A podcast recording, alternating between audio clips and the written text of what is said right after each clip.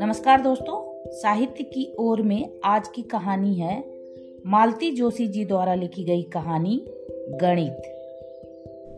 घर लौटते हुए उसके पैर मन मन भर के हो रहे थे और सुबह घर से चलते हुए इन्हीं पैरों को जैसे पंख लग गए थे। मन तो पैरों से भी सौ कदम आगे उड़ा चला जा रहा था।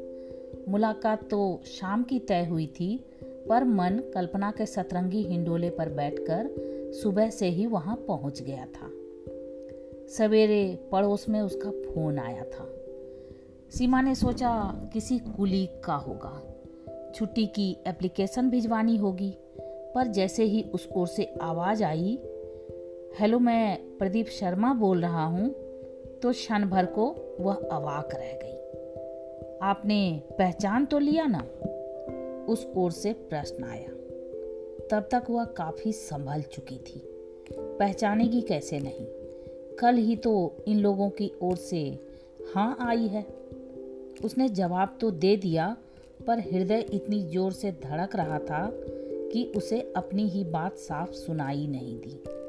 पूरे वार्तालाप के बाद उसे इतना ही याद रहा तो फिर तय रहा ना, शाम को छः बजे मैं एपेक्स बैंक के बस स्टॉप पर खड़ा रहूँगा। पड़ोस की आंटी वैसे भी फ़ोन से कान लगाए रखती है।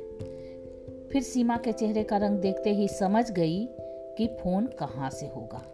जैसे ही वह थैंक यू आंटी कहकर चलने को हुई तो बोली, अब खाली थैंक से काम नहीं चलेगा सीमा। अब तो टैक्स लगेगा, टैक्स। अब तो रोज ही फ़ोन आया करेंगे। मैं बच्चों को मुफ़्त में थोड़े ही दौड़ाऊँगी।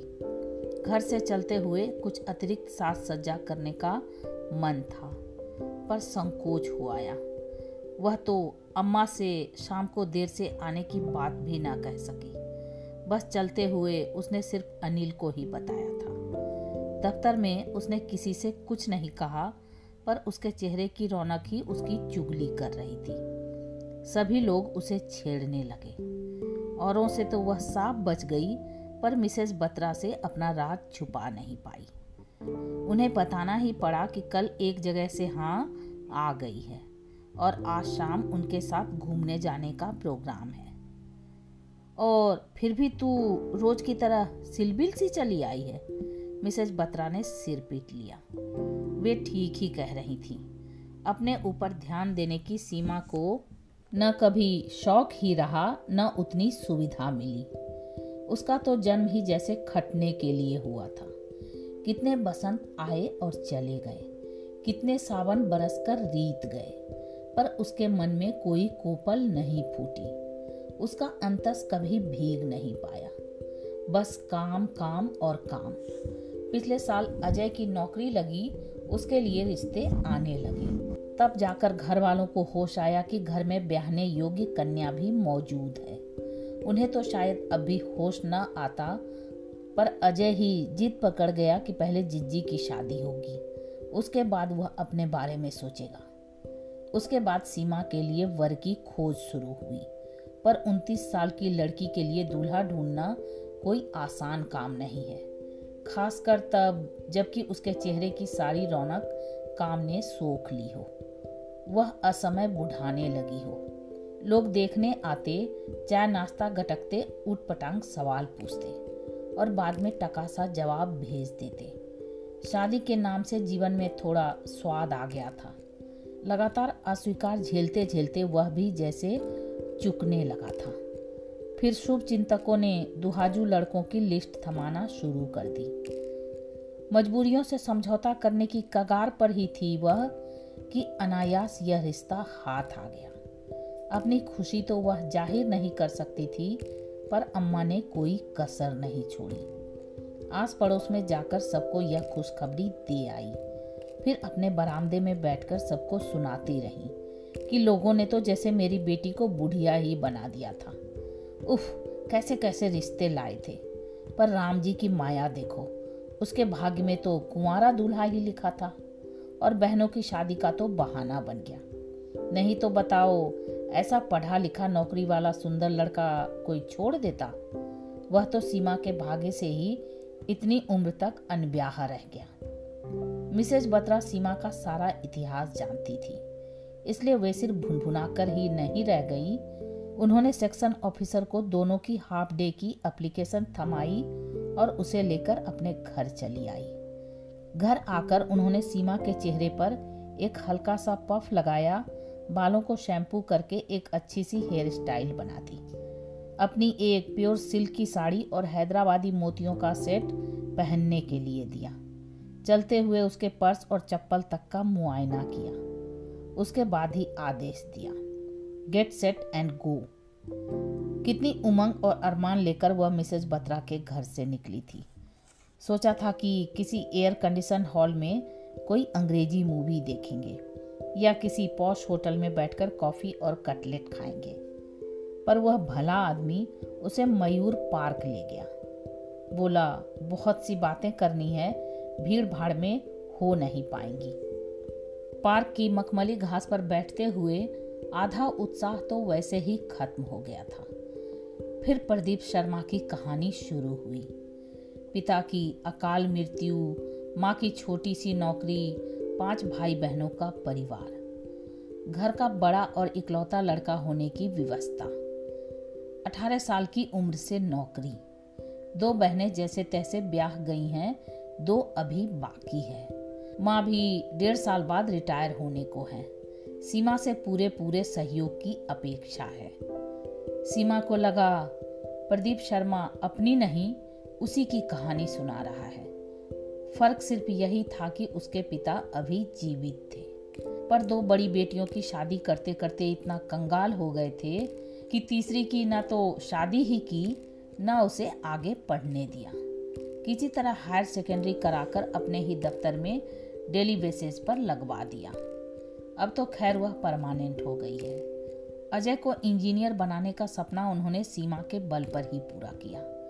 इस बीच सीमा के लिए जब भी कोई प्रस्ताव आया, पिता ने साफ़ कह दिया, अजय की पढ़ाई पूरी होने तक हम इस बारे में सोच भी नहीं सकते। उनका बस चलता तो वे कभी भी नहीं सोचते।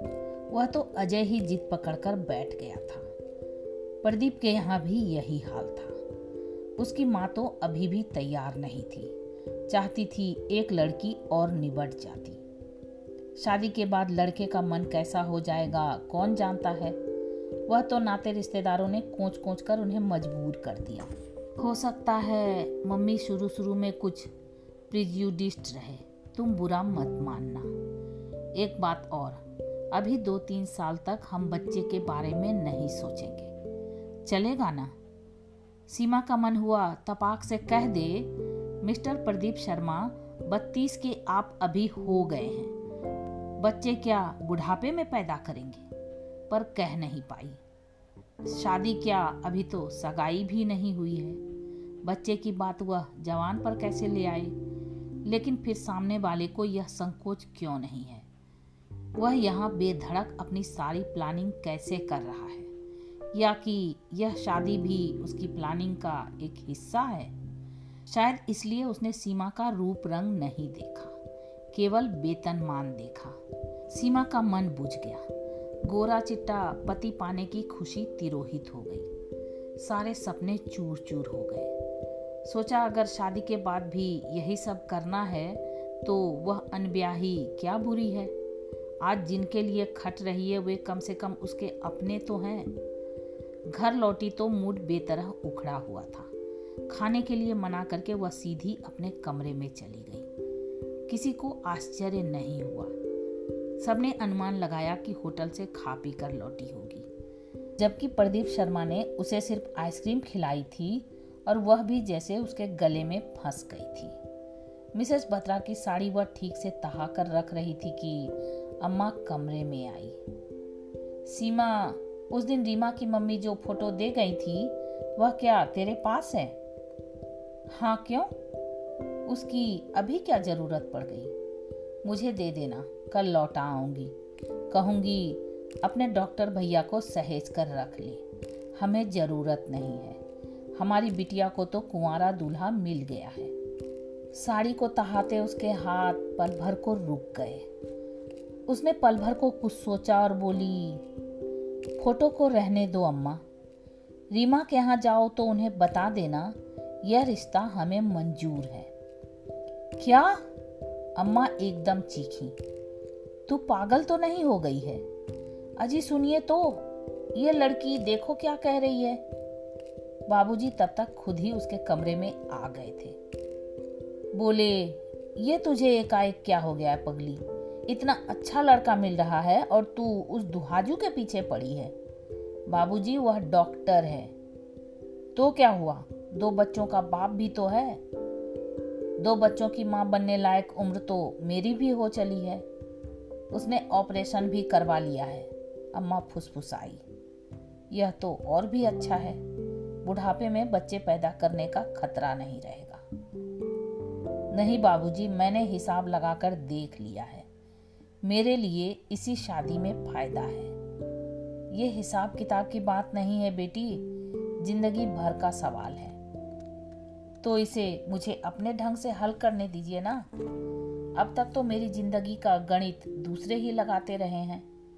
कल तक आप अपने लाभ और हानि का समीकरण बिठा रहे थे। आज वे प्रदीप शर्मा, जिन्हें कल तक हम जानते भी नहीं थे, अपना हिसाब फिट कर रहे हैं। आखिर मुझे भी तो मौका मिलना चाहिए। ये मेरी ज़िंदगी है और मैंने खूब सोचकर देख लिया है कि अगर ये डॉक्टर साहब दो बच्चों की परवरिश के बदले में मुझे ज़िंदगी भर का सुकून और आराम देते हैं तो सौदा बुरा नहीं है।